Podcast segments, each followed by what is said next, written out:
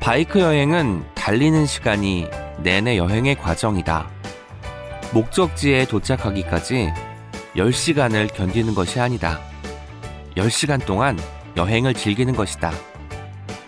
그것이 바이크 여행의 특별한 매력, 그리고 내가 바이크를 사랑하는 이유다. 바이크를 서울에서 부산까지 몰고 와 영화제에 참석한 여배우. 그게 그렇게까지 특별한 일이 될 줄이야. 바이크로 부산국제영화제에 가야겠다고 생각하게 된 건 내게 지극히 자연스러운 일이었다. 안녕하세요. 오은의 옹기종기 오은입니다. 김꽃비 작가님의 첫 책, 아무튼 바이크에서 한 대목을 읽어드렸습니다. 배우로 활동하는 김꽃비 작가님은 차 뒷자리에 앉아 대본이나 전화기를 보느라 놓쳤던 아름다운 풍경들을 바이크를 타고서야 비로소 만나게 되었다고 말씀하십니다. 그래서 양평으로 제주도로 바이크 여행을 떠나죠. 마침내는 서울에서 부산까지 바이크를 몰고 가서 영화제에 참석하기로 하는데요. 김꽃비 배우님은 가는 동안 내내 자유롭고 즐거웠다고 말합니다. 오늘 책읽아웃 오은의 옹기종기에 김꽃비 배우님이 함께 하십니다. 바이크의 매력과 바이크가 선사한 해방감에 대해 신나게 이야기 나눌게요. 많은 기대 부탁드립니다. 예스24가 만드는 책읽아웃은요, 매주 목요일과 금요일 오은의 옹기종기와 김하나의 측면 돌파가 격주로 방송됩니다. 목요일에는 저자를 모시고 진행하는 인터뷰 코너, 금요일에는 책임감을 가지고 어떤 책을 소개하는 어떤 책임과 시작은 책이었으나 끝은 어디로 갈지 모르는 삼천포 책방이 격주로 방송됩니다. 책이라웃에 소개된 도서와 저자 인터뷰는 웹진 채널S를 통해서도 보실 수 있습니다. 궁금하신 분들은 채널S로 찾아와 주세요. 또 리뷰 올리실 때 해시태그 책이라웃 잊지 말아 주세요. 댓글과 다운로드, 좋아요는 아주 큰 힘이 됩니다. 팟빵 구독도 꼭 부탁드릴게요. 그리고 책이라웃에 광고를 하고 싶은 출판사, 영화사, 음반사 분들은 채널S 공식 메일입니다. chyes 골뱅이 yes24.com으로 연락 주세요. Check it out, check it out, check it out, check it out, check it out, check it out, check it out, check. Check it out, check it out, check it out, check it out, check it out, check it out, check it out, check it out, check it out. 오늘 소개할 책은 비수도권 지역의 이야기를 주인공으로 아홉 권의 만화책을 만든 독립만화 전문 출판사 삐약삐약 출판사의 프로젝트 지역의 사생활 99입니다. 수도권 인구 2천만 시대 꿈과 학교, 직장을 찾아 우리는 수도권으로 모입니다. 작년에는 역사상 처음으로 수도권 인구가 비수도권을 추월했다고 합니다.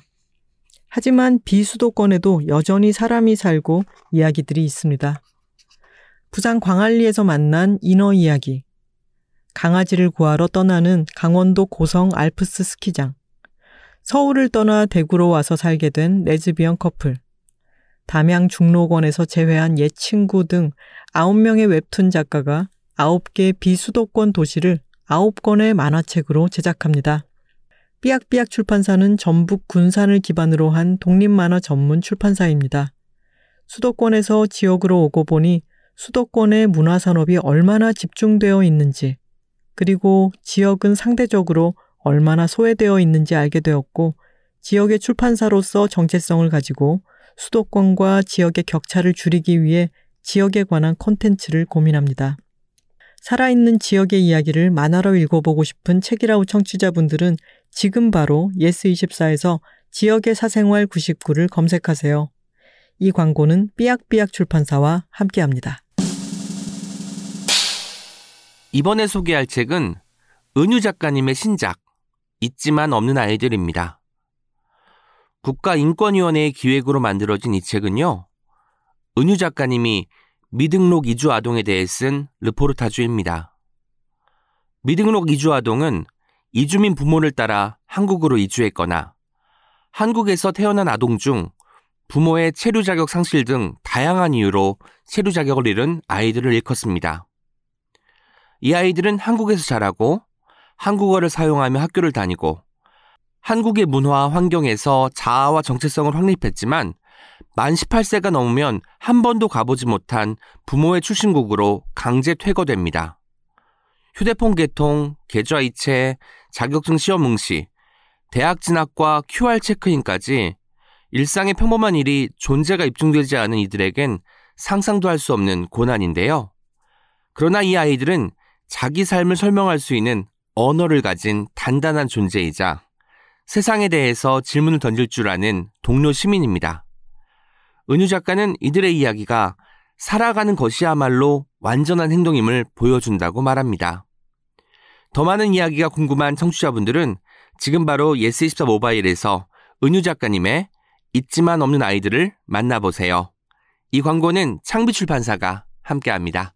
Check it out, check it out, check it out, check it out, check it out, check it out, check it out, check.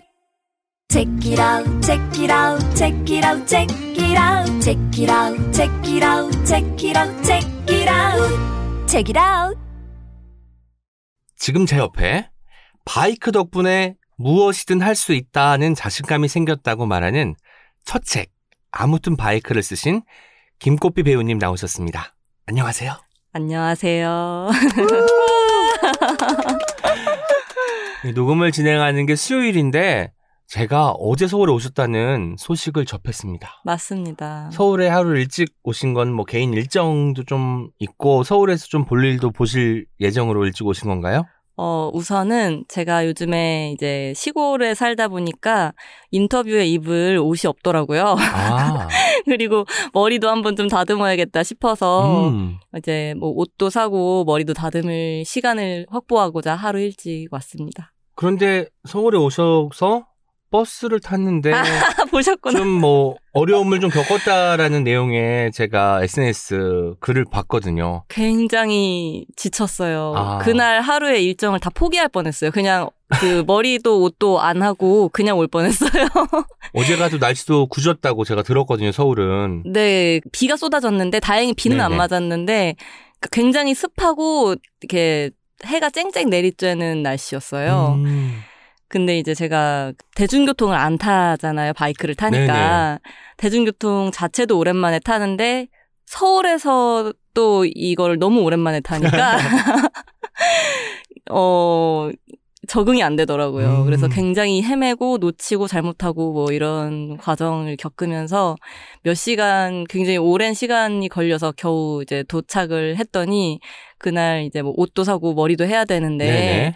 모든 걸 포기하고 싶게 음. 만드는 바이크가 절실했겠어요. 내가 그렇죠. 바이크만 있었으면 금방 가서 볼 일도 다 보고 그럼요. 머리도 하고 할 수 있었을 텐데 네. 어제 서울에 오셨지만 저는 어제 제주에 있었습니다. 반대로 그렇다면서요. 제주에서 어제는 어떤 아나운서 분이 책을 내셔서 북토크 진행을 했는데 오늘은 또 배우분이 나오셔서 뭔가 저도 방송 쪽에 뭐가 연이 닿고 있는 느낌이 들어서 이틀 연속 뭔가 좀 붕 떠 있는 느낌입니다. 반갑습니다. 반갑습니다. 예전에 제주 갔을 때 저는 사실 면허가 없어요. 그래서 버스를 타고 한번 거기까지 가보자 했는데 어. 정거장 수가 64개.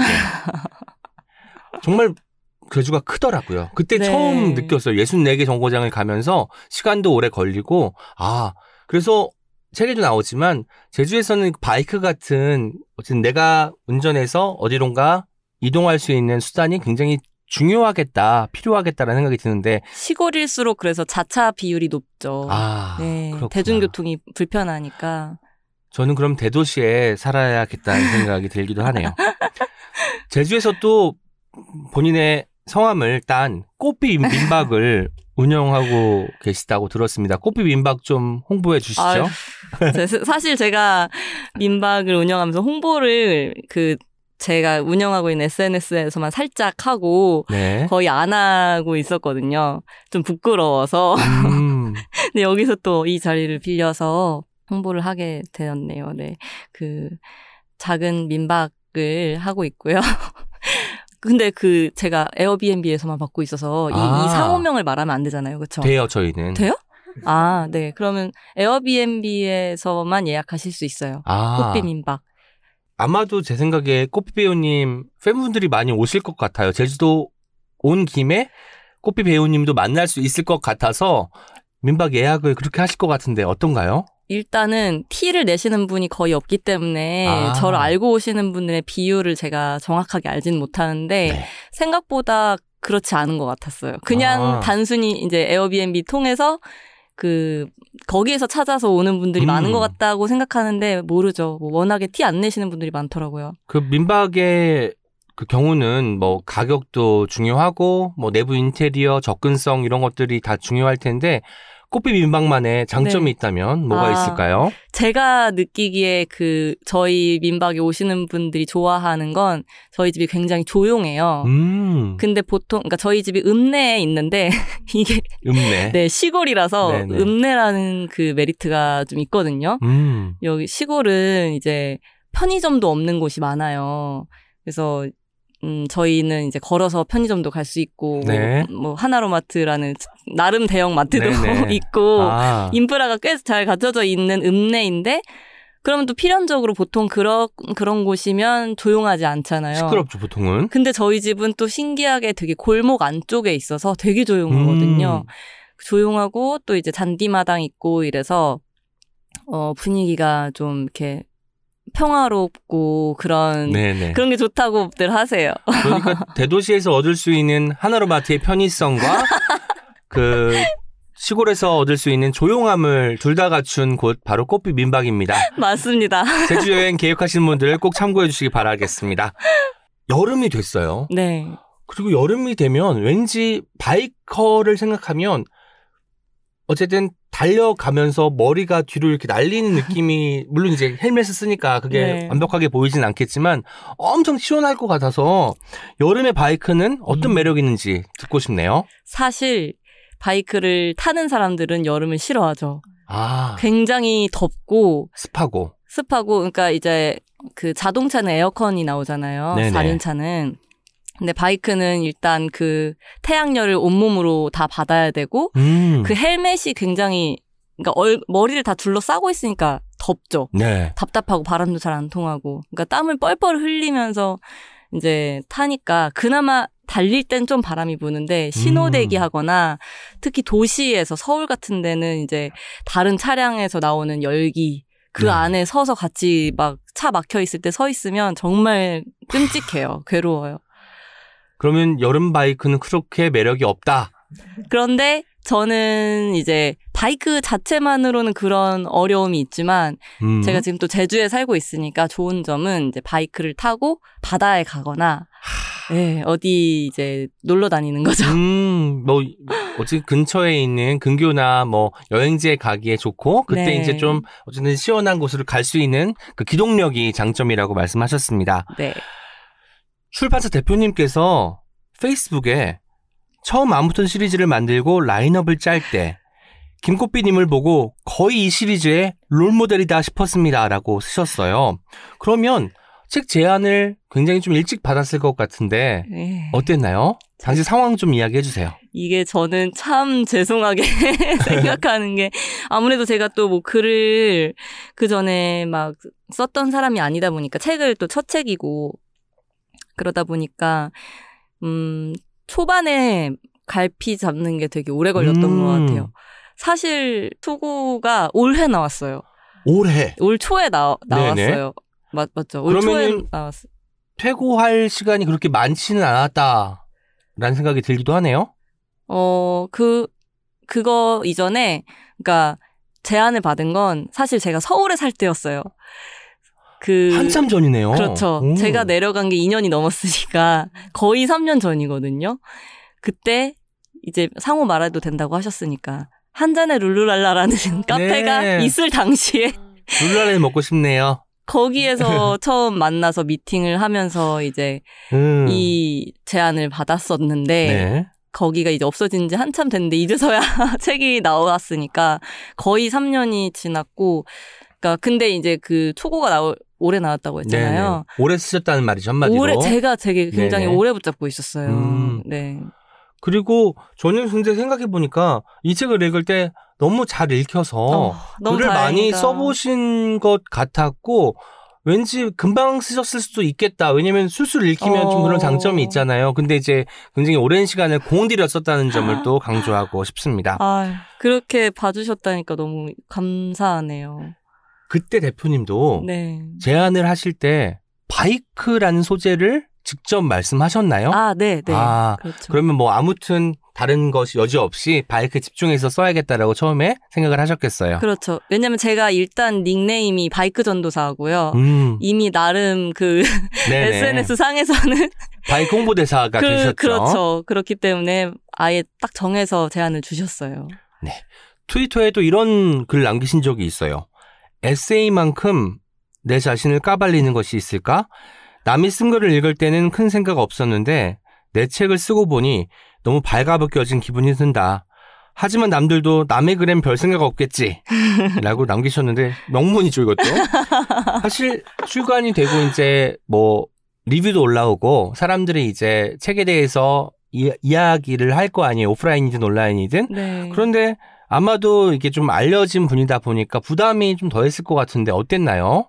어, 그렇기도 한데, 오히려 이제, 그러니까, 노출되는 거에 대해서 좀 익숙하기도 한 것 같아요. 음. 어느 정도는, 그러니까 제가 사실은 영화는 고등학생 때부터, 이제, 네. 그러니까 영화 연기를 고등학생 때부터 했고, 너무 어릴 때부터, 어, 노출되는 삶을 살다 보니까, 그냥 그게 당연하게, 어, 어느 정도는 당연하게 저한테 네네. 이렇게 있는 것 같아요. 네. 그래서 그거를 이제 저, 저한테는 그런 게 있는 것 같아요. 노출되는 것에 대해서 어느 정도까지 내가 이거는 감당할 수 있고 없고가 음. 자연스럽게 좀 있는 것 같아요. 연기에 대한 평가가 아니라 글에 대한 평가, 책에 대한 평가라고 하더라도 어쨌든 그것도 노출의 일환이니까 네, 일종이니까 네, 그렇게 네. 크게 부담이 가진 않았다. 뭐 그런 면이 있는 거 부담이 없진 않았지만 어느 정도는 그런 게 있는 것 같다. 예. 그리고 책이 좋아서 아마 아, 나쁜 말은 없을 것 같다는 생각이 들어요. 아, 그렇게 말씀해 주시니까 너무 감사해요, 진짜. 그럼 본격적으로 네. 김꽃비 배우님 소개를 해드리도록 하겠습니다. 잘 들어주세요. 네. 배우. 바이크 덕분에 하고 싶으면 그냥 할 수 있는 힘이 생겼다는 바이크 전도사. 김꽃비라는 이름은 꽃이 필 때 내리는 비라는 의미를 담아 엄마가 지어주신 이름이다. 초등학생 시절 김꽃비는 연기가 좋아서 어린이 연극 워크숍을 진행하던 동네 극단에 다니며 연기를 시작했고 12살이던 1997년에는 프랑스의 이마주 애기라는 극단과 함께 공연하기도 했다. 중학교에 가서도 학교 연극반 활동을 했는데 극단과 달리 체계가 없어 그만두었다가 고등학교 1학년 때 동아리 신입생을 모집하는 연극부 선배들을 보며 묻혀있던 꿈을 다시 기억해냈다. 이후에 김꽃비의 꿈은 언제나 배우였다. 장기자랑 때는 업타운의 다시 만나줘와 터보의 트위스트킹을 추던 학창시절이었다. 2001년 영화 두사부일체에 출연한 것을 시작으로 박찬욱 감독의 데뷔작 질투는 나이임에 출연해 얼굴을 알렸고 이후 영화 똥파리, 창피해, 임을 위한 행진곡 등을 통해 다양한 연기를 보여주었다.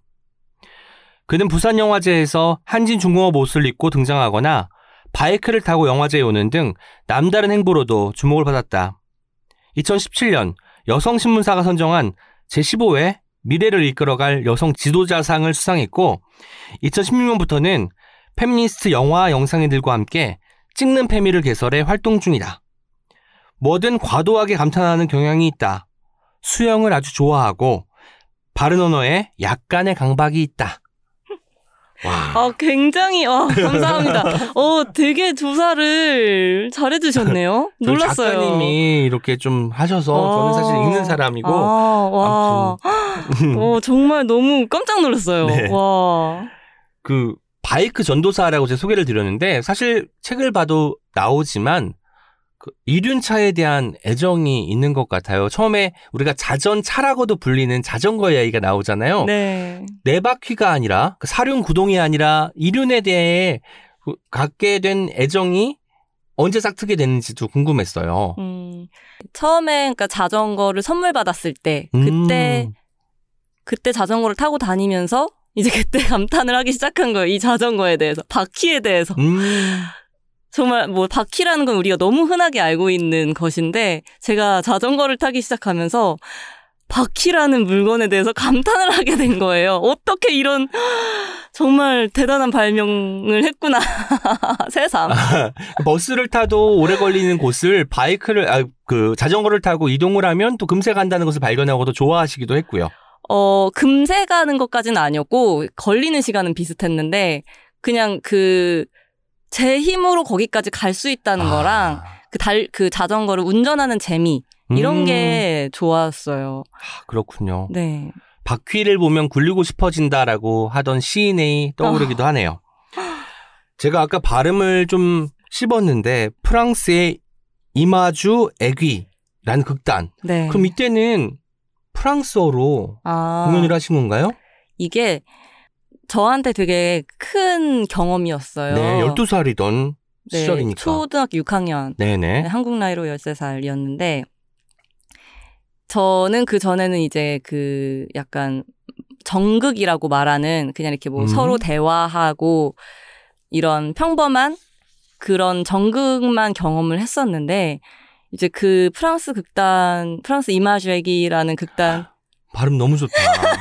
제가 읽는 게 틀렸습니다, 여러분. 죄송합니다. 아니 맞아요 이마주액이 네. 네, 이마주액이라는 극단과 작업을 했는데 접근 방식이 너무 다른 거예요. 음. 프랑스가 예술로 유명하잖아요. 네네. 아, 왜 그런지 알겠더라고요. 아. 그 어린 나이지만 너무 신기했어요. 처음에 이렇게 뭐, 그 작품에 대해서 들어가기 전에도 보통 우리는 뭐 리딩을 먼저 하고 뭐 이런 식으로 하는데 그게 아니라 갑자기 그 연출가님이 무대가 이렇게 있으면 뭐 이쪽 끝이랑 저쪽 끝이 있잖아요. 상수하수라고 네네. 하는 그게 있으면 저기로 걸어가 봐. 반대쪽으로 다시 또 걸어와 봐. 음? 뭐 이번엔 뛰어봐. 뭐 이런 식으로 막 그런 식으로 하더라고요. 그러면서 조금씩 조금씩 이렇게 작품을 알려주면서 그걸로 배웠는데, 어, 하여튼 되게 특이한 독특한 극이었어요. 그래서 음. 언어가 이렇게 대사가 있긴 있었는데 한국말로 했어요. 저는. 아. 그리고 그 출연하는 배우들이 어린이들이었는데 어린이에서 청소년들이었는데 각자 자기 나라 말로 음. 하는 극이었어요. 그래서 뭐 다양한 언어가 나오는 그러면 사실 그 연극을 보는 사람은 뭐 아마도 한 가지 언어만 좀 익숙한 사람이 많았을 텐데 그 정말 일부만 이해할 수 있을 거 아니에요. 맞아요. 아, 네. 그게 또 연극 연출의 어떤 그 초점이기도 했나요? 네, 아. 그렇겠죠.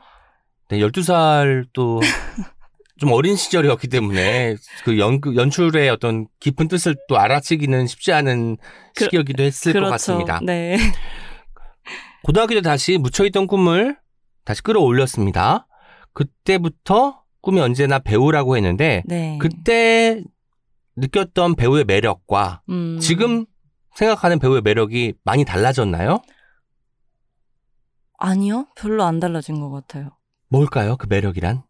근데 조금 뭐랄까 오히려 더 좋아진 것도 있는 것 같아요. 그러니까 그 초반에는 연기하는 게 재밌어요. 그러니까 음. 어 이렇게 글로 글로 나와 있는 대사나 글로 표현되어 있는 캐릭터를 내가 살아있는 사람처럼 표현해내는 거잖아요. 음. 그게 되게 재미있다고 느꼈고 계속 이 직업을 가지고 있으면서 이거 자체는 변하지 않죠 거의 그건 네. 어차피 연기를 한다는 건 다 똑같으니까 또 그런 것도 저는 되게 좋아요 저는 새로운 거 배우는 걸 되게 좋아하거든요 네.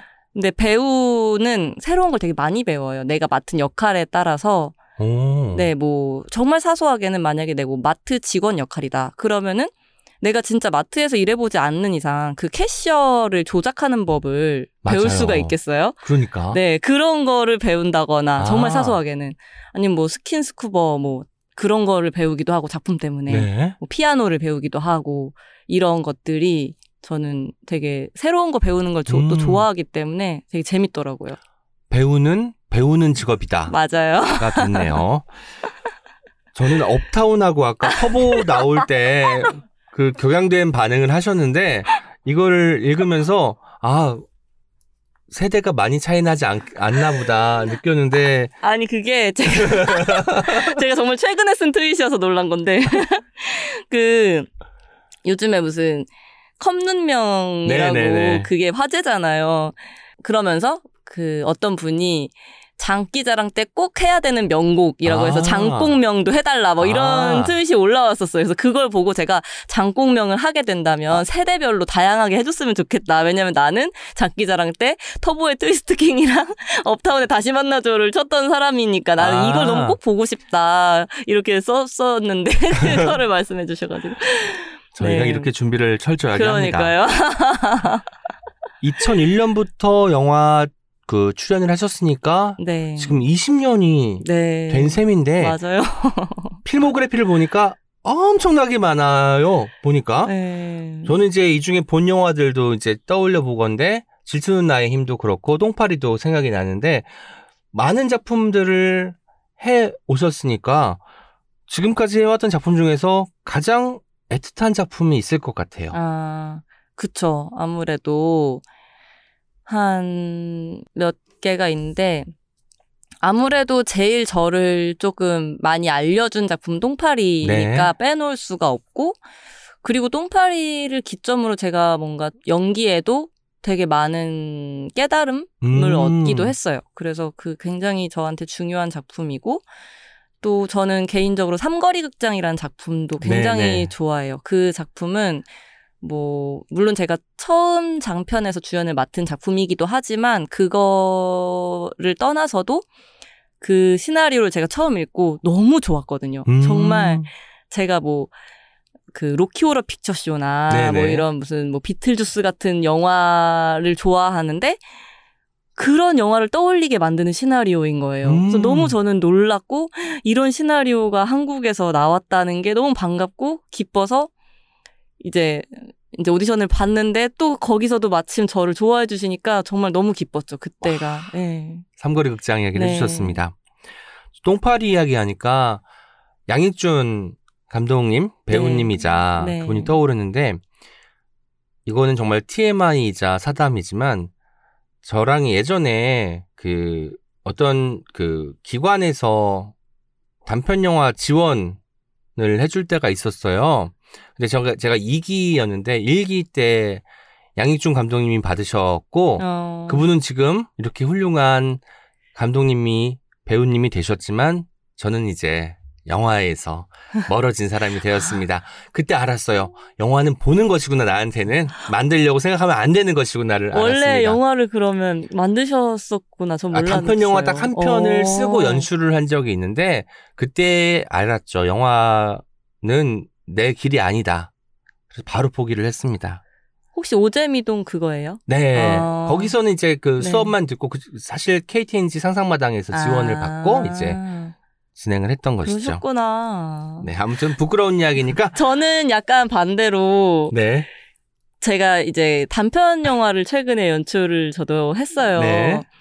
그리고 책을 또 쓰, 썼고, 그러니까 이 근래에 처음 도전하는 게 아. 이제 두 가지인 거죠. 단편 영화 연출과, 연출과 책책 쓰기. 쓰기. 그런데 저는 이제 연출, 그 연출은 오히려, 어, 재밌었고, 음. 뭔가 또 하고 싶었는데, 책은, 아, 정말 아무나 쓰는 게 아니구나, 이런 생각을 했거든요. 아니, 출판사에서 오셨는데 그 네. 말씀 하시니까 표정이 좀 안 좋아지시는 것도 어, 같네요. 그럼 이 말은 잘라주세요. 아. 아 그렇다고 해서 안 쓰고 싶다는 건 아니고 정말 그만큼 어렵게 어려웠다. 느껴졌다. 네. 네. 영화 영화가 더 쉬웠다. 음, 영화보다 어려웠다 책이. 네. 네. 그, 저희가 소개 그래도 말씀드렸는데, 뭐 바이크를 타고 영화제에 오고, 한진 중호 옷을 입고, 이제 등장을 하고, 이런 것들은 사실 배우가 자신이 출연한 영화나 연기로 평가를 받고 거기에 대한 이야기를 해주는 걸 전 좋아할 것 같은데 좀 다른 어떤 이야기들로 좀 화제몰이 같은 것을 하려고 하잖아요 미디어에서는 이런 네. 점이 좀 불편하거나 하진 않으셨는지도 궁금해요. 음, 뭐 일단은 한진중공업 같은 경우는 화제가 되길 바라해서 한 거였잖아요. 그렇죠. 아무도 모르니까 잘. 네, 알리기 위해서 한, 한 퍼포먼스였기 때문에 그건 뭐 알려지면 좋은 것이고, 뭐, 사실 저한테 그런 면이 좀 있는 것 같아요. 약간 사회적인, 뭐랄까, 문제에 목소리 내는 것.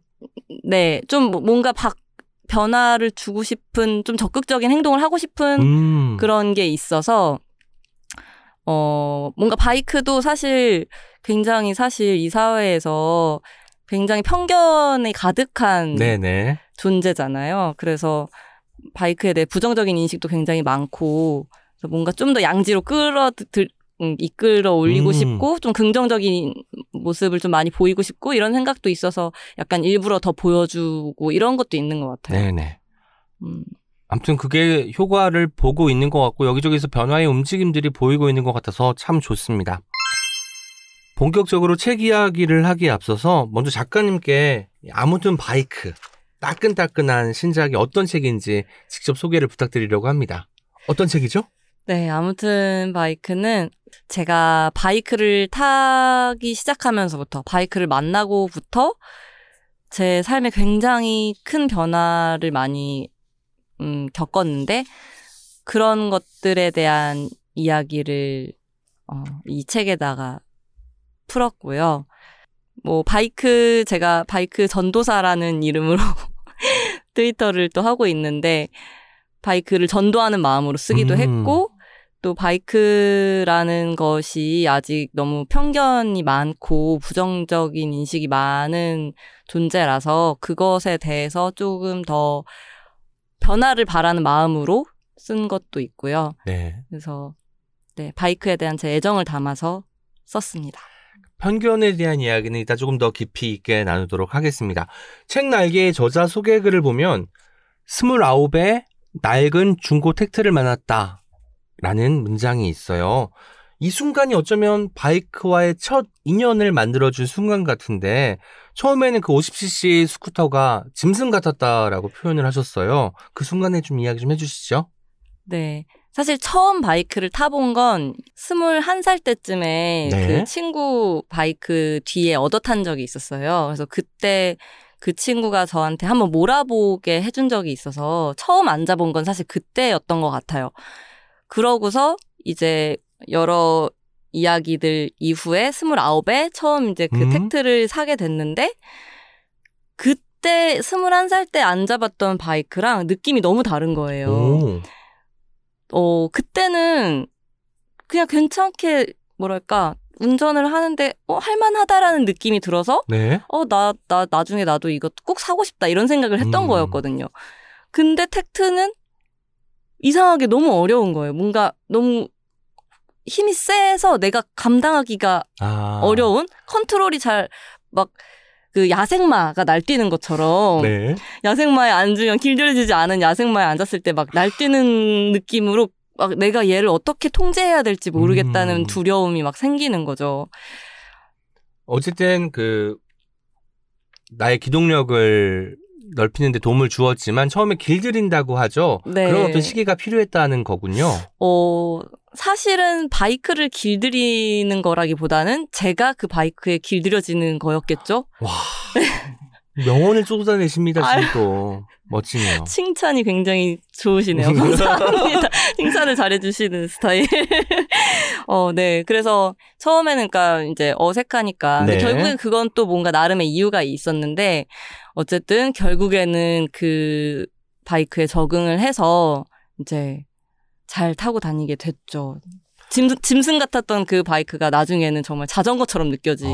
어, 네. 그, 그건 어쨌든 꽃비님이 꽃비 배우님이 몸과 마음을 거기에 좀 맞췄기 때문에 가능했던 것 같네요. 그렇죠. 들어보니까. 네, 네. 바이크는 그대로 똑같은데 이제 음. 저의 실력이니까. 표지에 보면 그야말로 어디든 갈 수 있는 힘이 내게 생긴 것이다. 기동력이라고 표현할 수도 있을 것 같아요. 이게 자신감으로 연결되는 지점인데 책에도 보면은 어른이 된 것 같은 기분이 들었다고 하는데 바이크와 어른이 된 것 같은 기분에 대해서도 좀 이야기를 해주시죠. 네. 어, 우선 제가 사륜차를 운전하는 사람이 아니다, 아니었다 보니까, 네. 어, 저한테는 첫 자가용인 거죠. 그러니까 음. 사실은 꼭 바이크여서는 아닐 수도 있고, 첫 자가용을 가진 사람이라면은 다 느낄, 뭐 그런 비슷한 거일 수도 있어요. 네. 그런 어른이 된 기분 같은 거는. 그러니까 어쨌든 내가 뭐 특히 어, 언- 어떨 때 느꼈냐면 주유할 때 느꼈어요. 아, 네, 주유를 하는데 되게 어 이런 게 어른인가?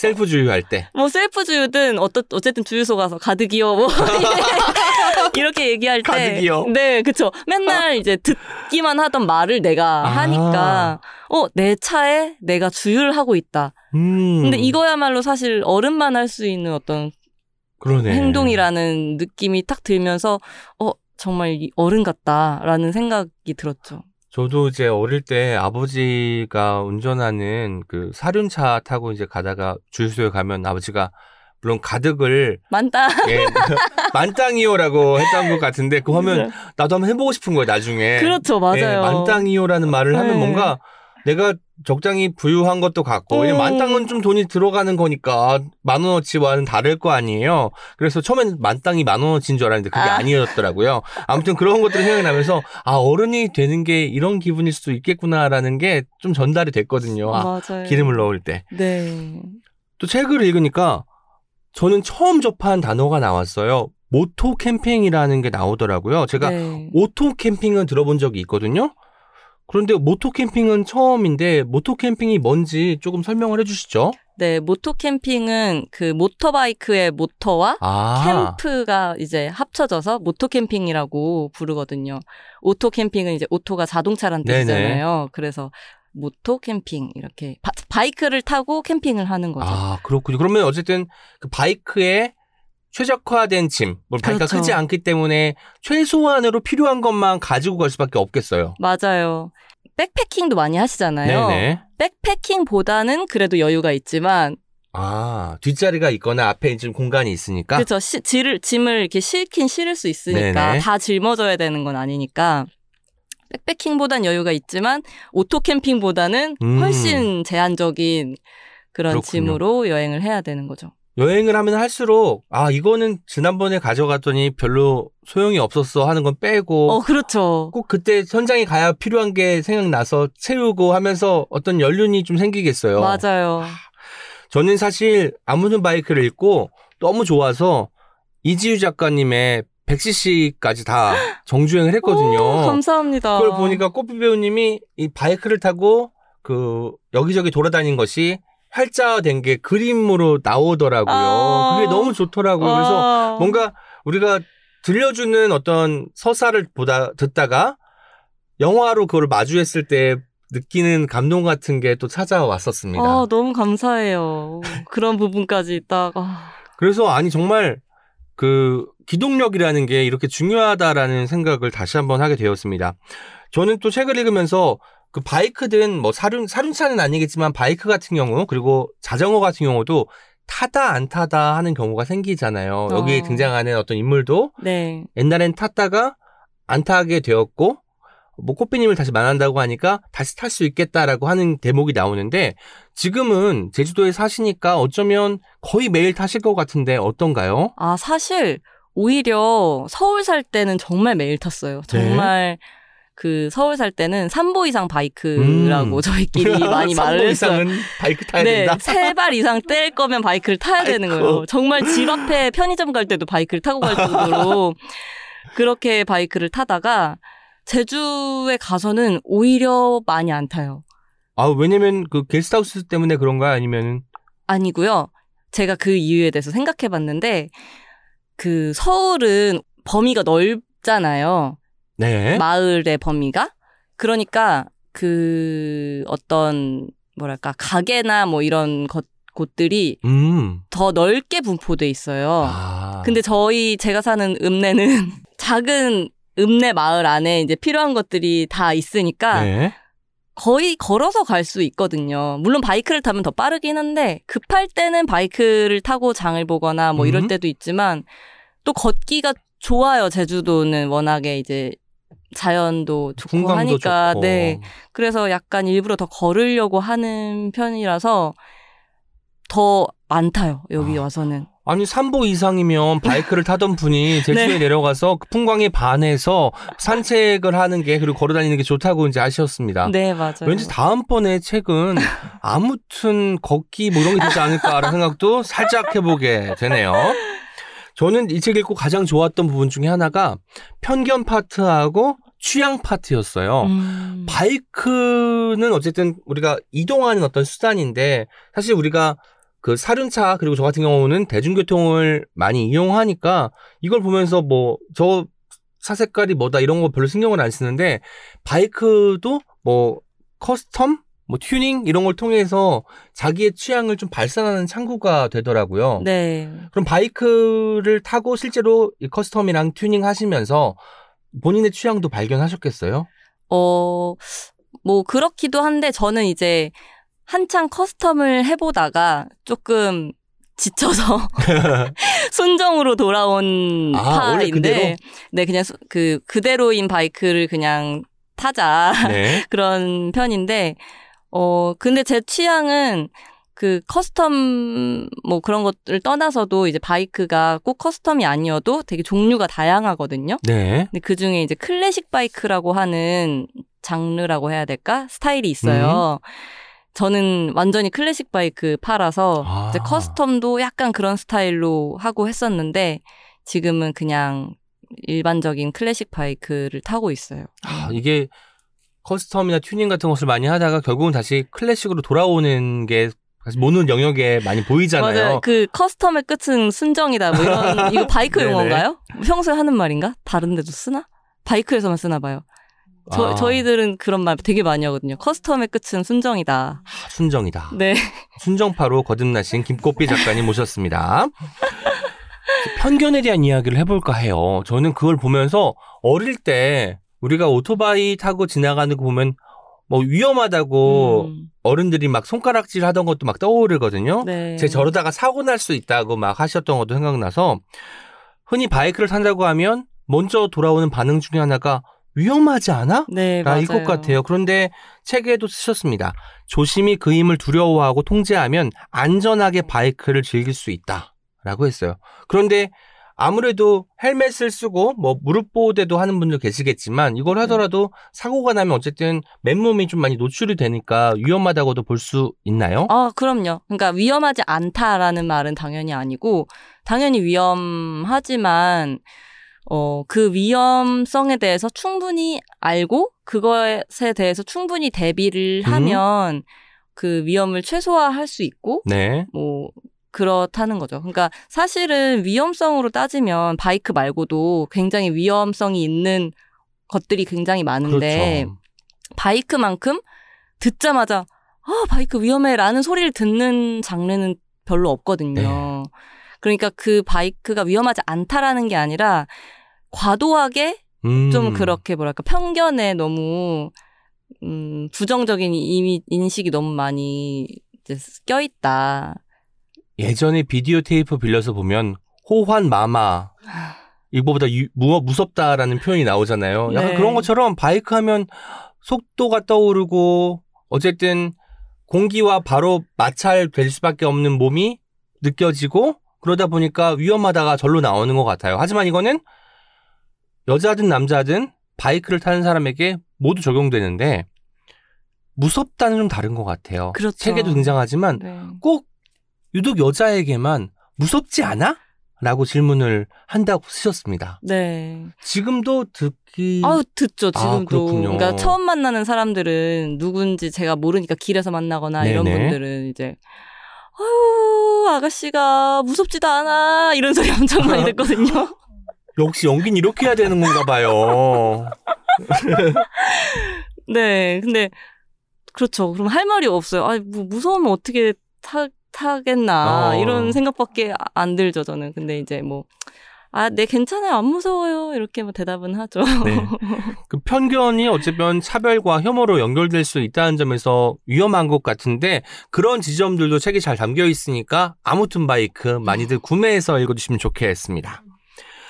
근데 바, 바이크는 제가 이 책에도 그렇고 이지우 작가님 100cc를 볼 때 느꼈는데 바람 그리고 비포장도로 같은 거에 굉장히 취약하다는 생각이 들었어요. 어, 그럼요. 이런 것이 심할 때 특히 제주, 제주도는 그 바람이 또 많이 불고 태풍도 아, 오고. 그러니까 그렇죠. 그때는 그러면 바이크를 타기가 힘들겠어요. 일단 태풍 때는 이제 안 나가 뭐 바이크든 사람 그냥 그 도보자든 나가면 네. 안 되고요. 바람이 많이 불 때는 많죠. 근데 뭐 그것도 사실 어느 정도 그러니까 태풍급이 아니면 음? 뭐 괜찮아요. 아. 네, 뭐라고 말해야 되지? 그러니까 초보자는 그 바람, 그러니까 바람이 불 많이 불면 많이 흔들려요. 영향을 용량에 따라 더 또 뭐 낮으면 더. 많이 많이 흔들릴 것 같은데 그런 어떤가요? 것도 있죠. 아. 그 그리고 차체 중량에 따라서 아. 무거울수록 좀 이렇게 눌러주니까 음? 좀 안정적이거나 뭐 이런 지점들도 조금씩 다르긴 한데 어쨌든 초보일수록 이게 당황할 수가 있어요. 바람이 아. 많이 불면 이 차가 흔들리면 이제 놀라니까. 커브 같은 거 할 때 진짜 많이 좀 무서울 것 같다는 생각이 네. 들었어요. 그때는. 근데 이제 좀 익숙해지면 이게 뭐 이렇게 흔들려도 음. 그냥 흔들리는구나 하면서 가는 거예요. 그 흔들림에 또 내가 맞춰주는 거잖아. 아, 그렇죠. 내 몸을. 네, 맞아요. 바이크를 생각하면 어쨌든 바이크를 탈 때는 내가 이 물건에 맞춰야 된다는 생각을 가져야 되겠네요. 어, 맞춰야 된다, 뭐, 이렇게 말할 수도 있겠고, 저는 이렇게 느껴요. 온몸으로 운전하는 아. 거라고 느껴요. 온몸으로. 네. 그러니까 이게 뭐, 자동차는 핸들로만 운, 조작을 하잖아요. 네.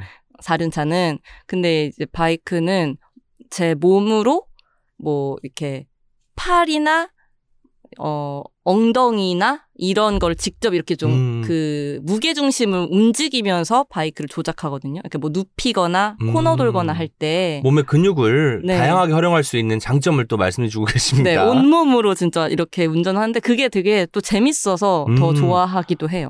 왠지 근데 그런 바람이 많이 불고 비포장 도로를 갈 때 이제 바이크를 운전하게 되면 몸에 긴장이 될 것 같아요. 그래서 평소에 내가 잘할 수 있는 건데도 실수를 하게 될 것도 같은데 어, 맞아요. 훨씬 어려워요. 그러니까 긴장이 아. 되기도 하지만 실제로 주행이 더 어려워요. 이게 음. 울퉁불퉁하니까 어 그냥 매끈한 도로를 갈 때는 별로 어려움이 없이 평탄하게 가지만 울퉁불퉁한 도로를 갈 때는 또 바퀴가 작을수록 거기에 영향을 많이 받으니까 울퉁불퉁 이렇게 흔들리다 보면은 음, 네.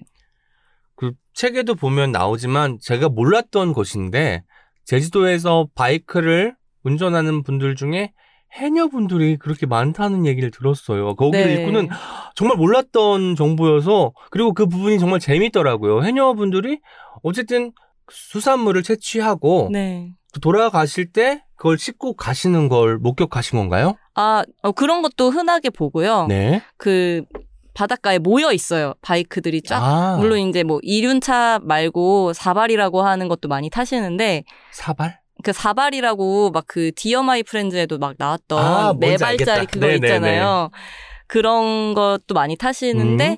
그냥 스쿠터 같은 것도 되게 많이 타시고 근데 저도 그 논문에 해녀와 바- 오토바이에 대한 그 네네. 논문을 보면서 너무 너무 정말 그 감동했거든요. 네. 너무 제가 느꼈던 이 바이크의 장점과 이런 것이 딱 드러나는 대목이어서 해녀가 계속 줄다가 기동력이 생기니까 다시 또 이제 그- 늘기 네. 감소율이 조금 예, 줄어들었다. 줄어들었다는 네. 부분이 기동력이 이래서 중요하구나를 깨닫게 되는 순간이었습니다. 그리고 그 사회 활동도 더 늘었다. 그 음. 해녀들의 어촌계장 비율도 막 네네. 늘고 그래서 저는 사실 이 책에 등장하는 많은 여성들이 있잖아요. 뭐 해녀분들도 그렇고 어머니도 바이크를 타고 네. 좀 달라지는 게 나와서 너무 좋았습니다. 맞아요. 그래서 아 이거는 어쩌면 변화의 이야기다. 바이크를 만나서 이제 꼬피 배우님도 네. 변화를 겪으셨지만 누군가에게 찾아온 거, 누- 뭐 이동 수단으로 그냥 여길 수도 있겠지만 그것이 아니라 인생의 어떤 전환점처럼 느껴지는 것들이 참 많더라고요. 네, 맞아요. 또 한 가지 좋았던 부분은 좋았던 부분이 너무 많아가지고 또한 어. 가지를 계속 반복하고 있습니다. 아, 제가 너무 좋아요. 네. 감사합니다, 진짜. 바이크를 타기 시작하고 난 다음에 어떤 여유가 생긴 것 같아요. 단순히 이거는 기동력 차원의 여유가 아니라 소소한 것을 즐기는 여유 같더라고요. 예를 들어서 표지판 읽기, 뭐 강화도 부른면과 강화도 내가면이 네. 등장을 하죠. 네. 그리고 동요를 또 부르는 것도 나오고 하는 네. 거 보니까 아 바이크는 어쩌면 우리가 그 여유라고 하면 단순히 뭐 부를 상징할 수도 있겠지만 정말 이 일상의 소소한 것들을 사랑하게 만드는 여유가 있는 것 같은데 이 이야기 좀 들려주시죠. 아, 네.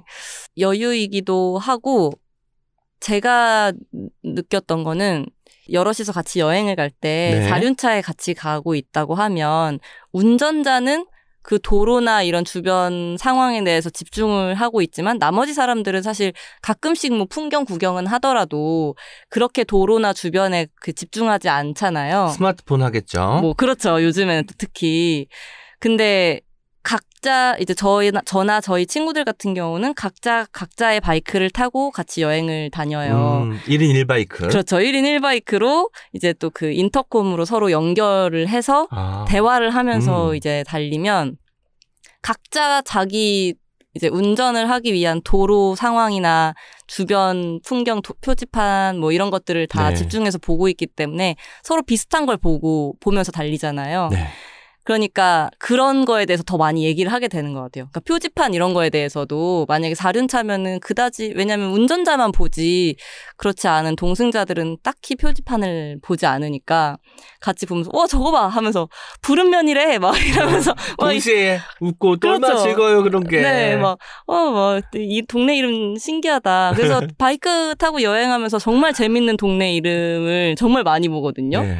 그, 그거에 대해서 또 만약에 뭐, 혼자 보고 지나가면 그냥 잊혀지는데 같이 음. 얘기를 하니까 더 많이 기억에도 남고, 또 동료 뭐 얘기하셨잖아요. 네네. 그러니까 이제 달리면서 계속 보는 것이 주변 뭐, 날씨나 경치나 이런 것들이니까, 아, 좋다, 감탄하면서 이제 가는 거예요. 그럼 같이 감탄을 하면 더 기쁘잖아요. 즐겁잖아요. 음. 같이 막, 와, 진짜 좋다 하면서 막 그런 떠오르는 가사가 이제 떠오르는데 되게 1차원적인 가사들이 파란 많이 하늘이면 파란 하늘 네. 들어간 노래 뭐 네. 이런 거 나오는 어. 거고. 뭐 그런 걸 부르면서 되게 유치하고 재밌게 여행을 다니는 게 재밌더라고요. 저는 진짜 그게 좋았던 게 인재 신남이라는 아. 지명도 여기 등장하지만 네. 그게 사실 SNS에서 화제가 된 적이 있잖아요. 저는 네. 그때 알았거든요. 근데 그때부터 괜히 표지판의 지명들을 유심히 어. 살피게 되는데 네. 아마도 바이커들에게는 이게 좀 더 어차피 그 표지판을 봐야 어떻게 운전해야 될지 알게 되니까 이런 소소한 재미가 가득하지 않을까라는 생각을 해봤습니다. 네. 바이크를 만나기 전과 후 가장 많이 달라진 게 있다면 뭘까요? 아, 가장 많이 달라진 건 일단 너무 너무 많이 달라져서 어디서부터 말해야 될지 모를 정도로 네. 굉장히 많이 달라졌어요. 일단 가장 큰 건 기동력이기 때문에 대중교통을 안 타게 돼서 어, 서울 와서도 길을 잃으시고 버스를 잘못하셔서 뭐 이런 경우가 발생을 할 수 있다는 단점도 있지만 기본적으로 네. 이제는 내가 내 힘으로 움직일 수 있는 그런 어떤 가능성이 생긴 거니까. 네, 그러니까 뭐 어디가 가고 싶으면 그 전에는 아 귀찮다 약간 이런 음, 생각이 더 많이 들었던 것 같아요. 귀찮다가. 네, 근데 지금은 어디 가고 싶으면 마음 먹기가 쉬운 거예요. 음, 갈까? 가지 뭐. 약간 그렇게 되다 보니까 그걸 시작으로 엄청나게 많은 갈래의 변화가 이제 쫙 펼쳐지는 거죠. 삶의 방식, 삶의 음. 반경 같은 게 달라진 것을 이야기하셨는데 책에는 가치관의 변화도 등장을 하는 것 같아요. 바이크를 만나기 전과 후에 뭐 사실 사회를 바라보는 시야 같은 것들이 어떻게 달라졌는지도 들려주시면 음. 예비 바이커분들에게 큰 도움이 되지 않을까 싶습니다.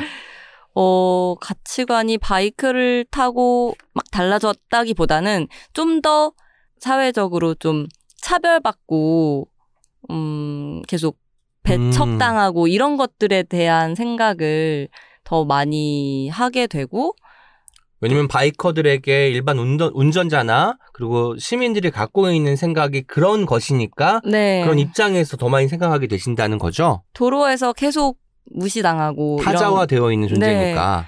그리고 뭐 주차장 같은 데도 이제 사실 정당한 권리거든요. 바이크도 주차장에 네. 그 주차하는 것이. 근데 그냥 공공연하게 바이크는 주차장에 못 되게 그 관리자들이 보통 해요. 다 사륜차만 있는 것 같아 생각해 보니까 그렇죠. 그 칸들이 다 사륜차 기준으로 네. 되어 있잖아요. 그래서 막 이제 들어오면 안 된다고 막 거절을 하면 이제 법을 좀 아는 바이크 운전자들은 가서 이제 얘기를 하죠. 뭐 몇 조 몇 항에 따르면 이거 거부하면은 뭐 얼마 이상의 과태료고 이거 법적으로 이거 이 거부하시는 거 불법이다 이러면은 그제서야 이제 들어가세요. 약간 아, 이러거든요.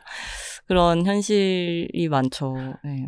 아무튼 바이크에는 이렇게 상식도 풍부해질 수 있는 가능성이 열려 있습니다, 여러분. 말하는 몸이라는 팟캐스트에서 이런 말씀하셨습니다. 바이크를 탄다는 게 페미니즘의 수행처럼 느껴질 때가 많다. 이거는 여성으로서, 여성 바이커로서 겪는, 겪을 수밖에 없었던 경험들 때문에 나온 말일까요? 그렇죠. 우선은 바이크가 굉장히 남성들의 어떤 전유물처럼 여겨지는 인식이 음. 또 있잖아요. 그러니까 그런 인식에 대해서 어떤 뭐 저항이라고 표현해야 되나? 뭐 반하는 그 네. 인식을 좀 깨는 행위이기도 하고 네. 또 제가 그 자기만의 바이크 뭐 이런 음, 말을 쓴 것처럼 네, 버지니아 울프의 자기만의 방을 예. 자기만의 바이크로 책에 쓰시기도 했죠. 챕터가 있죠. 네, 그렇게 제가 느낄 정도로 이 기동성이라는 음. 것의 힘이 정말 강력하다고 굉장히 크게 느꼈기 때문에 네. 그러니까 여성들에게 자기만의 방이 필요한 것처럼 자기만의 어, 기동력이 필요하다. 이동 수단이 필요하다. 네, 힘이 필요, 이만큼의 힘이 필요하다. 이 힘을 가진 것과 안 가진 것에 내, 음. 내 삶에서도 정말 전과 후가 굉장히 다르게 내가 스스로도 굉장히 절감하고 있고, 그렇기 때문에 이건 굉장히 페미니즘적인 해석을 할 수 있는 그런 것이다라는 생각을 했고, 또, 또 이제 그 기계라는 것 도 음. 바이크가 또 기계다 보니까 이제 여성들은 또 기계와 좀 친해지기 어려운 성장 과정을 가지니까 네. 뭐 어떤 기계라는 것이 사실 그렇게 어려운 것이 아니다라는 것을 깨달을 수 있는 또 계기이기도 음. 하고 그 그런 그리고 또 어떤 몸으로 아까 온몸으로 운전하는 네네. 거라고 했잖아요 바이크가 그러니까 몸을 쓰는 것에 대해서 또 마찬가지로 여성들이 인커리지를 뭐라고 할까요? 독려받는다. 네, 뭐 그렇지 않은 환경 성장 환경을 또 네네. 겪으니까 아. 저도 그렇고 그래서 뭔가 내가 몸을 신체 활동을 하는 거에 대해서 자신감이 없는 경우가 음. 굉장히 많거든요. 근데 이런 모든 것들이 바이크를 타면은 그런 그런 모든 다양한 것들을 좀 그 깨는 계기가 되거든요. 뭐 active한 활동들 흔히 우리가 운동 종목도 어떤 것은 몸을 다 쓰는 게 있고 네. 일부만 쓰는 게 있다고 한다면 그 후자의 영역에만 여성이 많이 속해 있었다면 정말 온몸을 다 쓰면서 나 정말 전면적으로 다닐 수 있어라고 말하게 되는 경험이 바이크를 타면서 생겼다고 알아듣겠습니다. 네. 제가 예전에 그 대형차도 마찬가지래요. 대형차 운전자 여성분을 만나서 잠깐 대화를 나눈 적이 있는데, 어, 몇 톤 트럭 같은 대형차 말씀드리는 거예요. 사람들이 다 이렇게 큰 차를 음. 여성이 보니까 처음에는 되게 안 무서워부터 시작해서 엄청나게 많은 것들을 물어봤대요. 똑같네요. 네, 바이크랑. 똑같다고 하더라고요. 그래서 네. 그럼 여성이 탈 수 있는 차는 세단밖에 없는 것일까? 이런 생각이 들 정도로 모든 사회 곳곳에는 편견이 도사리고 있다는 생각이 들었어요. 맞아요. 제가 바이크를 타면서 이제 기계랑도 좀 친해지고 하면서 네. 작년인가 재작년에 굴착기를 배웠어요. 굴착기? 포크레인. 네, 네, 알죠. 근데 그거 자격증 공부를 하셨어요, 시험 공부를? 그런 건 아니고 제주에 그 농업인 교육 뭐 이런 게 있는데 아. 우연히 그런 걸 알게 돼서 농업인은 아니지만 그 굴착기에 굉장히 관심이 많았거든요. 해보고 싶었는데 마침 교육이 있길래 들었거든요. 너무 재밌는 거예요. 너무 재밌고 너무 제가 잘해요. 아, 흙도 많이 잘 푸고. 네. 아, 그래서 그런 식으로 이제 뭔가 바이크가 이미 저한테 음. 있었기 바이크의 경험이 있었기 때문에 굴착기로 가는 경험도 더 쉽게 열렸던 것 같다는 생각도 들어요. 네.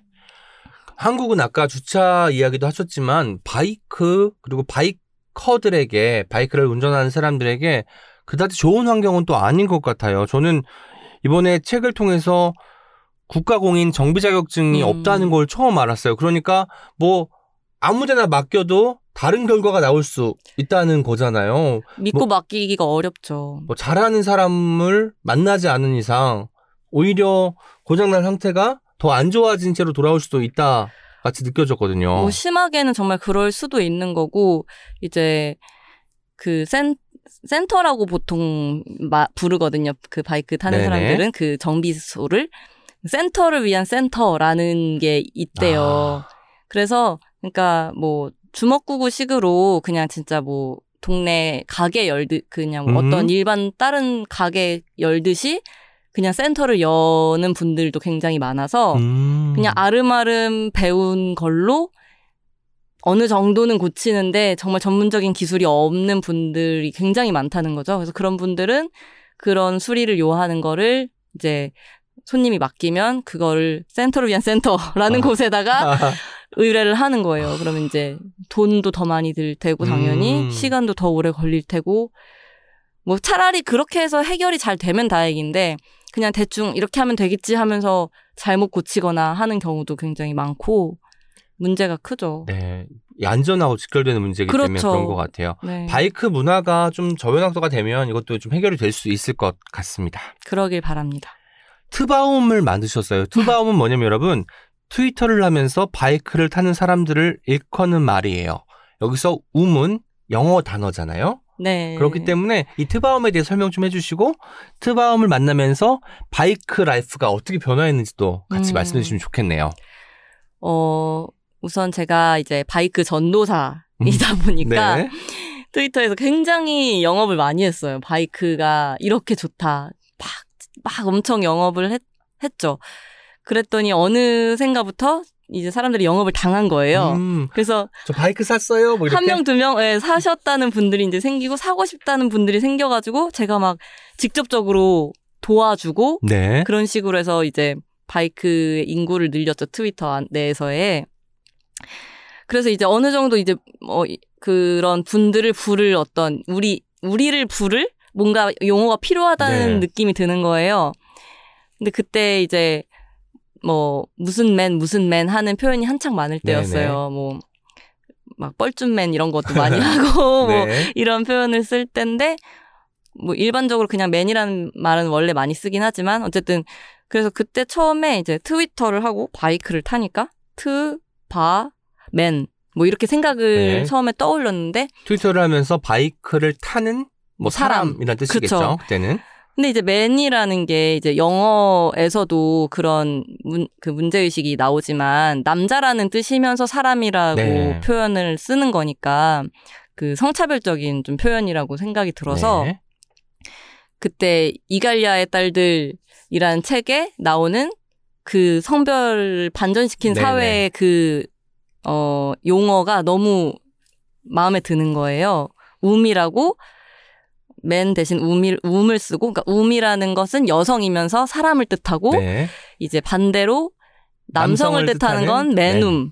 맨움이고. 네, 그렇게 되는 게 너무 마음에 들어서 um이라는 표현으로 가야겠다 해서 이제 음. 트바움이라는 표현을 제가 썼죠.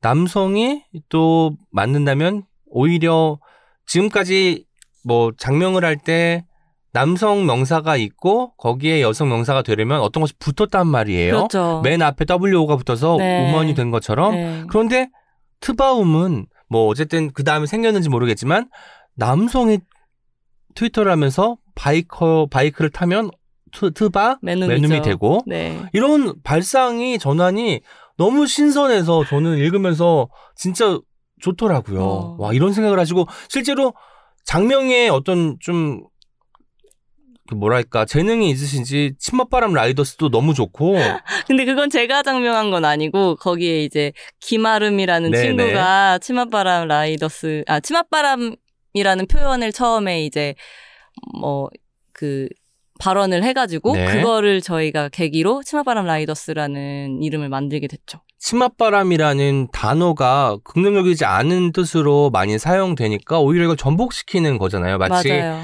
맨에서 우먼으로 가는 게 아니라 움에서 맨움이 되는 것처럼 치맛바람이라는 게 뭔가 어떤 일을 달성하기 위해서 부정의 네. 어떤 느낌의 강한 단어였다면 여성들이 어 극성적 사회 활동을 네. 극성적으로 하는 뭐 그런 것을 치맛바람이라고 표현하는데 그래 우리가 극성적인 사회 활동을 하는 여성들이다. 음, 그래서 치맛바람이다. 네. 그게 그 똑같은 뜻이면서도 그걸 그 전에는 좀 부정적으로 네. 아 치맛바람 아 극성적으로 여자 여자들이 극성적이야 뭐 이렇게 표현했다면 음. 그래 맞아 우리 극성적이야 우리 극성적으로 사회 활동 할 거야 뭐 이런 의미로 네. 이제 전복시키자 하는 의미로 이제 치맛바람을 차용했죠. 바이크는 전복이다. 물론 바이크가 전복 때문에 안 되지만 바이크는 어떤 전복의 어떤 이미지를 가지고 있다라고 제가 말씀드릴 수 있겠습니다. 네. 바이크 전도사이기도 하지만 사실 본업은 배우시잖아요. 네. 요즘 배우로서 고민이 있을 것 같은데 아. 어떤 고민하고 계신지 좀 들려주세요. 사실 고민을 이제 제주 내려갈 때쯤에 제일 많이 했던 것 같아요. 음, 음, 그 시기쯤이 이제 뭔가 배우로서 어떻게 해야 되나 이런 네. 방향성이나 이런 걸 좀 모색하던 차에 제주로 이주할 기회가 생겨서 일단 가보자 하면서 네. 가게 됐어요. 근데 가면서도 더 두려웠죠. 안 그래도 고민이었는데 제주로 가면 더 멀어지니까 이게 내가 괜찮을까? 점점 더 멀어지면서 뭔가 음. 내 배우 생활에 많은 지장이 있을 것 같은데 하는 두려움이 있었는데, 어, 오히려 지금은 되게 안정을, 안정감과 자신감을 좀 찾았는데, 네. 유명한 작품이나, 그러니까 뭐 상업 영화나 아니면 어떤 음. 그런 작품에 꼭 출연해야 되는 게 아니라고 기본적으로도 원래 생각하기는 해요, 제가. 네. 근데 제가 이제 제주에 가서 책도 썼잖아요. 그리고 영화도 제가 연출을 했고, 네. 그러면서 좀 자신감이 생긴 것 같아요. 내가 꼭 누가 나를 불러줘서 음. 출연하는 것에만 그 기대할 것이 아니라 내가 직접 만들면 된다라는 그런 자신감 같은 게 조금 생겨서 지금은 오히려 좀 안정적이고 음, 앞으로 그렇게 하면 되지 이렇게 생각하고 있어요. 여러분, 이 모든 능동성이 바이크에서 비롯되었습니다. 맞아요. 관심 있는 분들은 아무튼 바이크 당장 구- 구입해서 읽으시면 좋겠습니다.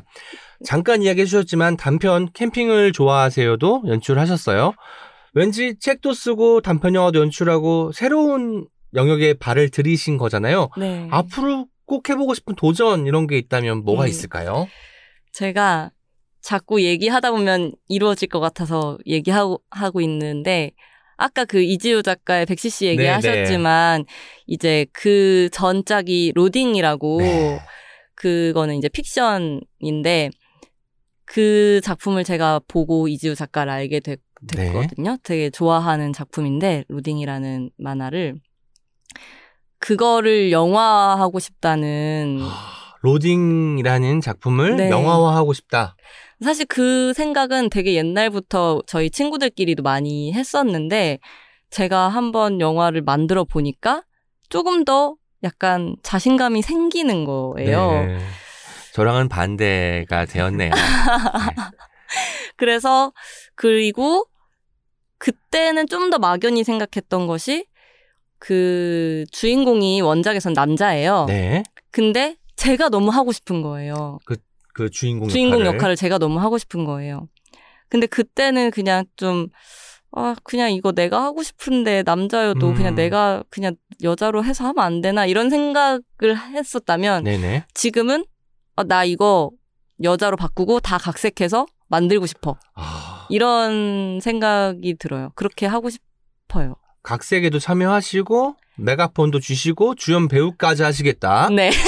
아, 네. 어쨌든 그렇게 하시면 제작비가 좀 절감되는 장점은 있겠네요. 아, 그런가요? 모르겠네요. 네. 어쨌든 투자를 따오고 네. 하는 것도 이제 하- 직접 하셔야 될 수도 있으니까 이게 이제 그렇죠. 제가 배우니까 조금 제가 깎아드릴게요. 뭐 이렇게 할 수 있다는 여지가 생긴다는 거죠. 그리고 어쩌면 각본에도 참여한다는 것은 작품을 더 잘 이해할 수 있는 그런 가능성이 생기는 것 같아서 저는 로딩이 꼭 영화화 되면 좋겠다. 그리고 그때 주연 배우는 김꽃, 김꽃비 배우님이고 각색에도 참여하셔서 각본이 변화하는 모습도 네. 보고 싶습니다. 관심 있는 제작사분들의 많은 연락을 네. 기다리겠습니다. 제작사분들 꼭 연락 주세요. 이제 옹기종기 공식 질문 드리도록 하겠습니다. 네. 책이라 청취자에게 영업하고 싶은 단 한 권의 책이 질문인데요. 여기서 영업은 정말 강력 추천하고 싶다라는 의미로 받아들이시면 좋을 것 같아요. 정말요? 그 근데 사실 제가 그래서 항상 저는 한 가지를 제일 좋은 거 한 가지 뭐 이런 거 고르는 음. 거를 제일 어려워하거든요. 근데 그 그냥 제가 이거를 처음 질문을 듣고 그 제일 처음 생각난 책은 네.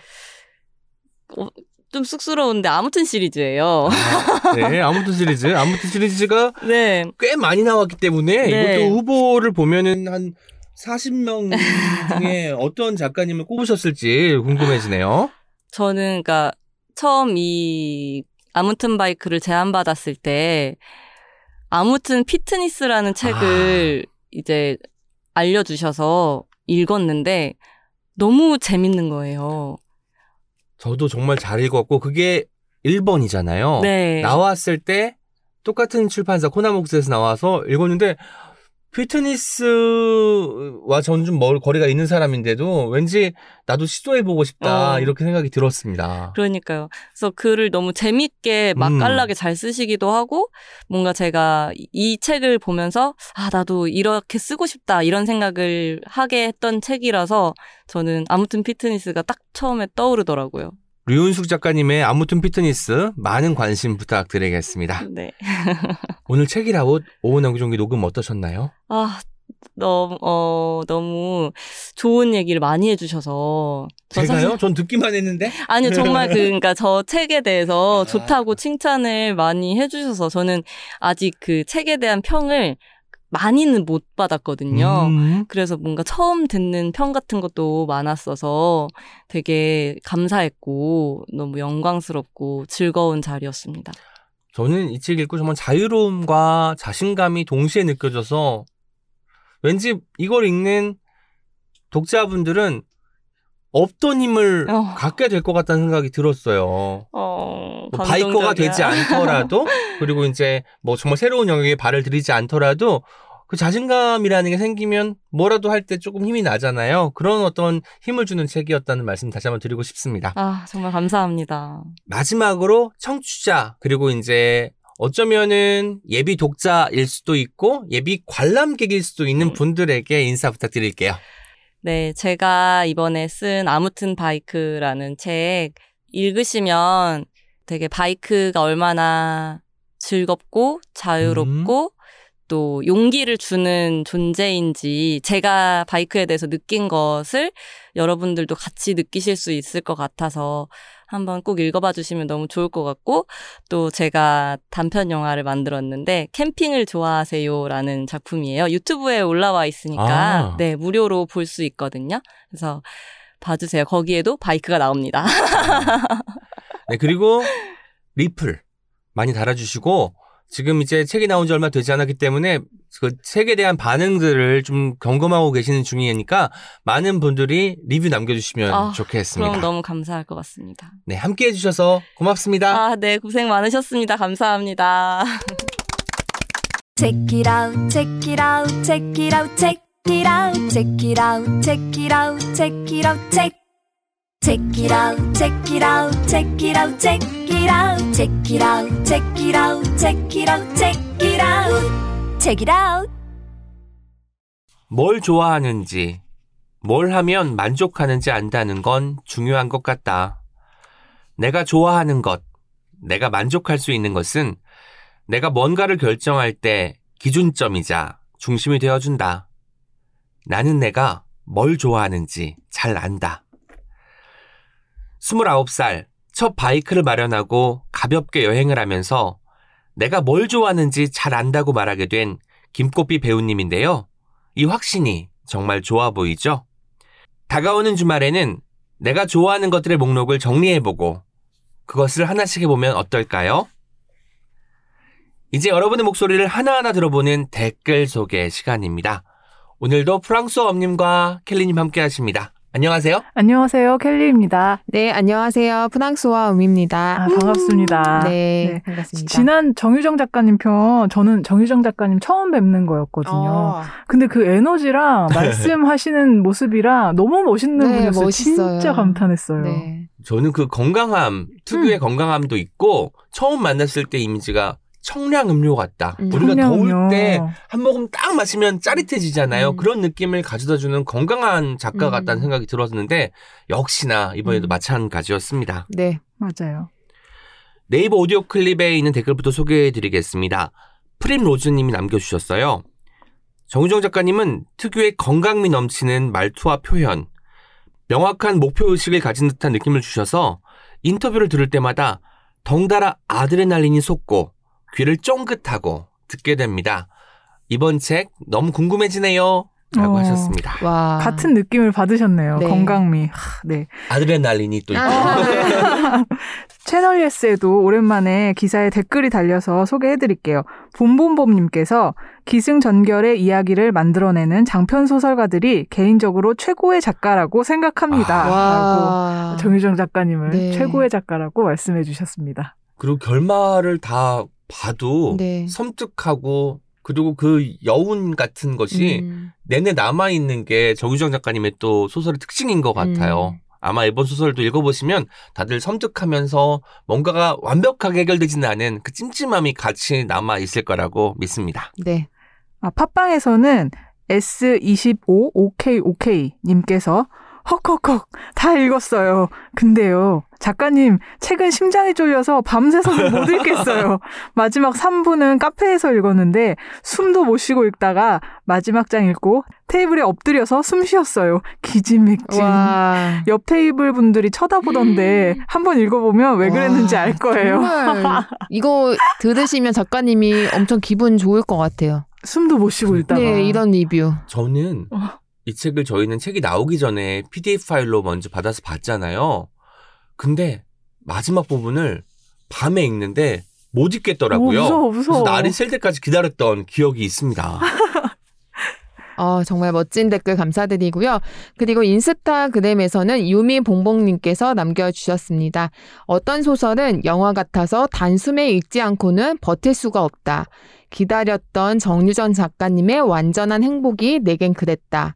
읽는 내내 7년의 밤처럼 영화로 만들어진다면 윤하로 어떤 배우가 좋을지, 음. 제인으로는 어떤 배우가 좋을지 상상하면서 두 배 즐거웠다. 음. 어떻게 이런 표현을 하시지? 라는 문장들이 당연히 즐비했다. 이제 책이나웃으로 후기 들어야지. 오, 캐스팅 놀이 하는 걸 저도 좋아하는데. 어, 맞아요. 네, 신재인 역할은 네. 사실 정유정 작가님이 본인을 많이 닮았다고 네, 네. 했으니까 네. 또 어, 그런 약간 카리스마 있는 배우가 음. 하면 진짜 멋있을 것 같아요. 누가 해도 이미지 변신을 하는데 아주 성공적이지 어. 않을까 그런 생각이 김서영 듭니다. 저도 김서영 배우 어, 생각했어요. 네. 너무 잘 어울릴 네, 것 같아요. 딱이죠. 네. 엘콩이님이 또 길게 남겨주셨어요. 우연히 표지를 벗겨보고 경악했다. 하, 우리가 이토록 섬뜩할 수 있다니. 뒷이야기가 너무 궁금해 빨리 읽고 싶은 마음과 남은 페이지가 줄어드는 게 아쉬워 천천히 읽고 싶다는 마음이 반복되었다.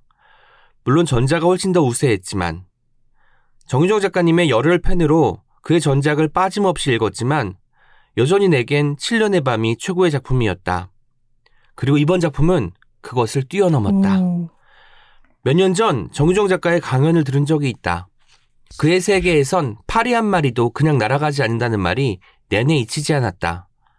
한 작품을 쓰기 위해 집요에 가까운 공부와 취재, 조사를 한다고 했다. 그렇게 탄생한 이야기들이다. 그러니 이토록 치밀할 수밖에. 그래서 정유정의 작품은 더 꼼꼼하게, 세밀하게 읽게 된다. 작가의 의중을 모두 읽을 수 있도록. 늘 그렇듯 그의 작품은 단순한 스릴러를 뛰어넘어 가보지 못한 곳 어딘가에 가닿게 해준다. 역시는 역시. 자, 이제 책이라웃을 들어보자. 아까 리뷰랑 네. 마지막 맺은 말이 똑같아요. 그러니까요. 어, 너무 홍보해 재밌다. 주시는 댓글이었어요. 네. 제가 SNS에 홍보할 때도 이게 사실 저희가 내용을 완벽하게 다 이야기하지는 않으니까 그쵸. 책을 읽기 전에 들으셔도 무방합니다 했는데 음. 아무래도 정말 찐독자분들은 책을 다 읽고 들어야 더 좋을 음. 테니까 음. 그렇게 기다리신 게 아닌가 싶습니다. 네. 진짜 찐독자시네요. 해피 모먼츠 님도 남겨주셨습니다. 1. 유나의 유년 시절에 오은영 박사님이 계셨다면 유나는 달라졌을 테고 아이고. 미래는 바뀌었을 것이다. 진짜다. 2. 굴라 씨는 한 번도 안 먹어봤지만 앞으로도 안 먹을 듯. 어, 삼. 슬라씨. 등장인물 모두 하나같이 짠 듯이 가장 중요한 질문만 안 한다. 허 참. 4. 7년의 밤은 정말 재미있게 읽었는데 정유정식 스릴러가 재미있더라도 더 이상 사이코패스 이야기는 읽기가 힘들다. 크크. 5. 욕망 시리즈 다음 소설은 소유의 욕망으로 디스토피아 소설이라고 하니 또 속는 셈 치고 읽어볼까라고 와. 하셨어요. 아, 아 너무 재밌네요. 네. 이 개조식으로 쓰는 것도 재밌네요. 저도 한번 시도해봐야겠어요. 이번에 특히 장문의 리뷰가 되게 많았던 것 같아요. 맞아요. 네. 정우정 작가님이 장편을 많이 쓰시잖아요. 역시. 그러다 보니까 리뷰도 장, 장문이 되지 않을까. 어떤 책임에서 소개된 책 후기도 들어봐야겠죠? 팟빵에서 오후 4시에 제스님께서 남겨주셨습니다. 켈리님 책 소개됐다가 저도 생각나는 게 있었습니다. 저도 신혼 때 산 벽시계인데 다른 거 다 말짱한데 시계 앞 유리가 금이 가서 갈라진 거예요. 그 유리를 고치고 싶어서 인터넷에도 글 올리고 아는 분들한테 물어도 보고 손목시계 고쳐주는 곳에 전화까지 해서 알아봤는데 그런 벽시계 유리를 고쳐주는 곳이 없더라고요. 갈라진 채로 두어 달을 쓰다가 손이 다칠 뻔해서 결국엔 버리게 되는데 정말 너무 아쉽고 아까워서 버리기 직전까지도 고민했었습니다. 저는 쓰레기 버리는 행위에서 스트레스를 많이 받는 사람이라 한 번 사서 오래 쓸 물건들을 사려고 하는데 그렇게 산 물건을 고쳐서 또 쓸 수 있다면 정말 좋을 것 같네요. 꼭 읽어봐야겠어요. 다른 책 소개도 들으러 마저 가겠습니다. 와. 아, 너무 기쁘네요. 이게 이런 얘기를 하면 왜 자기도 다시 한번 생각해 보잖아요. 그런 게 중요한 것 같아요. 그래서 자꾸 물론 완벽하게 지킬 수는 없지만 그래도 이런 얘기 많이 많이 하고 싶다는 음. 생각했어요. 네, 그리고 이팅 으캬캬님께서 오랜만에 음, 리뷰 남겨주셨습니다. 저도 스마트폰을 4년째 쓰고 있는데요. 음. 용량이 부족하다는 알림에 시달리다가 찾은 방법이 있어서 공유 드려요. 인터넷에 마이크로 SD카드를 검색하셔서 유심칩 넣는 곳에 같이 넣기만 하면 용량이 늘어납니다. 음. 가격도 만 원대라서 아주 유용하고요. 저는 이 방법으로 광명을 찾고 폰을 더 오래 쓸 생각을 가지고 있습니다. 모두 용량 부족 알림으로부터 해방되세요. 어, 네, 다 같은 아, 고민하시는구나. 용량 중요하죠. 저 같은 경우는 카드 지금까지 그냥 어떤 어플을 지우고 다시 깔았던 것 저도요. 같아요. 지금 그런데 이제 마이크로 SD 카드라는 또 하나의 또 저희가 팁을 얻었으니까 아우. 당장 네, 주문해야겠습니다. 광명 찾을게요. 네. 네. 네 이버 오디오 클립에서는 두란두란님께서 이렇게 남겨주셨어요. 프리워커스를 책읽아웃에서 만나다니 너무 반가워요. 음. 광부이자 모쨍이로 신나네요. 와, 모쨍이시기도 네. 하구나. 네. 책읽아웃에서 만났으면 좋겠다고 생각했는데 신기방기. 모베러웍스 메시지 중에 TMI, too much income, 음. small work, big money, ASAP, as slow as possible를 좋아해요. 모조가 그려진 작업모를 쓰고 최애 노동 팟캐스트 책읽아웃 들으며 일하니 너무 신이 납니다. 와. 오늘도 와. 좋은 자극 받고 갑니다. 라고 아, 하셨어요. 최애 노동 팟. 오. 영광입니다. 그리고 모조 그려진 작업모를 쓰고 계시대요. 그러니까. 와. 뭔가 일치되는 느낌이 오, 들었을 것 같아요. 뭔가 광부이자 못쟁이. 음. 책 내용과 합일되는 그런 순간이 분명히 있었을 거라고 믿습니다. 인스타그램에서 동환국님이 남겨주셨습니다. 이 책을 살 때부터 이미 마음속으로 목록 작성을 시작했지만 막상 적으니 결코 쉽지 않다. 정말 그만두었나 싶은 일이 많기 때문. 그만두어야 할 것들만 떠오르고 책 속에서 서윤우 시인도 고백한다. 이 목록이 쉽게 완성되지 못하고 자꾸만 수정된다고. 그리고 어느새 사랑하는 것에 대한 고백이 되어 간다고. 조금은 다른 방향으로 머릿속을 헤집고 있자니 희한한 상쾌함이 든다. 이번 주 브랜드님의 추천해서 만나 반가웠고 마음 잡고 손으로 써내려가 보는 중 완성이 기대된다. 와, 글 너무 잘 음. 쓰시네요. 네. 그러니까요. 와. 그만둬야 할 것의 목록. 뭔가 동환국님이 한 일주일 정도 후에 그만두길 잘한 것들의 목록을 완성해서 올려주시면 저희가 또 소개해드리도록 하겠습니다. 어, 그럴게요. 꼭 한번 올려주세요. 음. 트위터에서는 샌드님께서 남겨주셨습니다. 빨래를 널고 설거지하고 청소기를 돌릴 때 소음을 차단하고 적당히 재미있는 걸 듣고 싶은데 책이라웃이 딱이다. 잘 사고 오래 쓰고 그만두고 대신하고 이를 새롭게 생각해 보는 이야기인데 재밌어서 두 번 듣는 중. 와. 와, 항상 새로운 주제로 좋은 책을 소개해 주셔서 감사합니다. 어, 샌드님 너무 감사드려요. 네, 네. 샌드님, 그 샌드님 그 서체도 제가 맞아요. 그 기억나는데. 굉장히 예, 음. 귀엽고 예쁘고 감성이 넘치는 음. 네 닉네임이에요. 지난주 저희 어떤 책임 회차 예, 어떤 정리를 해주셨어요. 그쵸. 잘 사고, 음. 오래 쓰고, 그만두고, 대신하고, 일을 새롭게 생각해보는 이야기. 와. 완벽하다 진짜 최고다. 네. 음, 감사합니다. 고양이 발바닥님께서 트위터에 이렇게 남겨주셨어요. 이번 책읽아웃 어떤 책임에서 소개된 책 하나같이 지금 나에게 필요한 책이다. 월요일마다 장사 체질 아닌데 장사하는 사람들이라는 모임이 있는데 와. 오늘 모임에 갔더니 이미 프리워커스 책 이야기가 한창이었다. 오. 역시. 한 분은 벌써 유튜브까지 보고 오셨다고 한다. 나도 책 주문 완료. 지금 서윤후 작가님 시집 읽고 너무 좋아서 이전 작품들도 찾아 읽고 있는데 마침 불현듯님이 산문집 소개해 주셔서 이것도 장바구니에 쏙. 나도 매일은 아니지만 자주 일기를 쓰는 편인데 언젠가 시간 내서 나만의 그만두길 잘한 것들의 목록을 적어봐야겠다.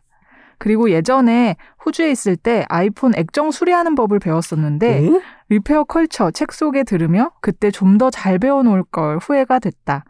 내가 생각 없이 하는 소비가 환경에는 큰 영향을 미치는 걸 알고 나서는 소비가 쉽지 않다. 쓸만한 물건을 버리지 않고 고쳐 쓰고 바꿔 쓰고 하는 습관을 가지도록 해야지. 와. 이거 좋네요. 진짜 저희가 상상한 최고의 후기 아닙니까? 그러니까 그러니까요. 뭔가 아나바다 운동의 21세기 버전을 보고 있는 것 같습니다. 네. 너무 감사드려요. 나중에 환경 특집도 한번 오, 하면 좋을. 것 같습니다. 환경. 지금까지 옹기처럼 소박하지만 종기처럼 난데없이 등장하기도 하는 오은과 함께한 오은 옹기종기였습니다. 내일 어떤 책임에서 또 만나요. 안녕.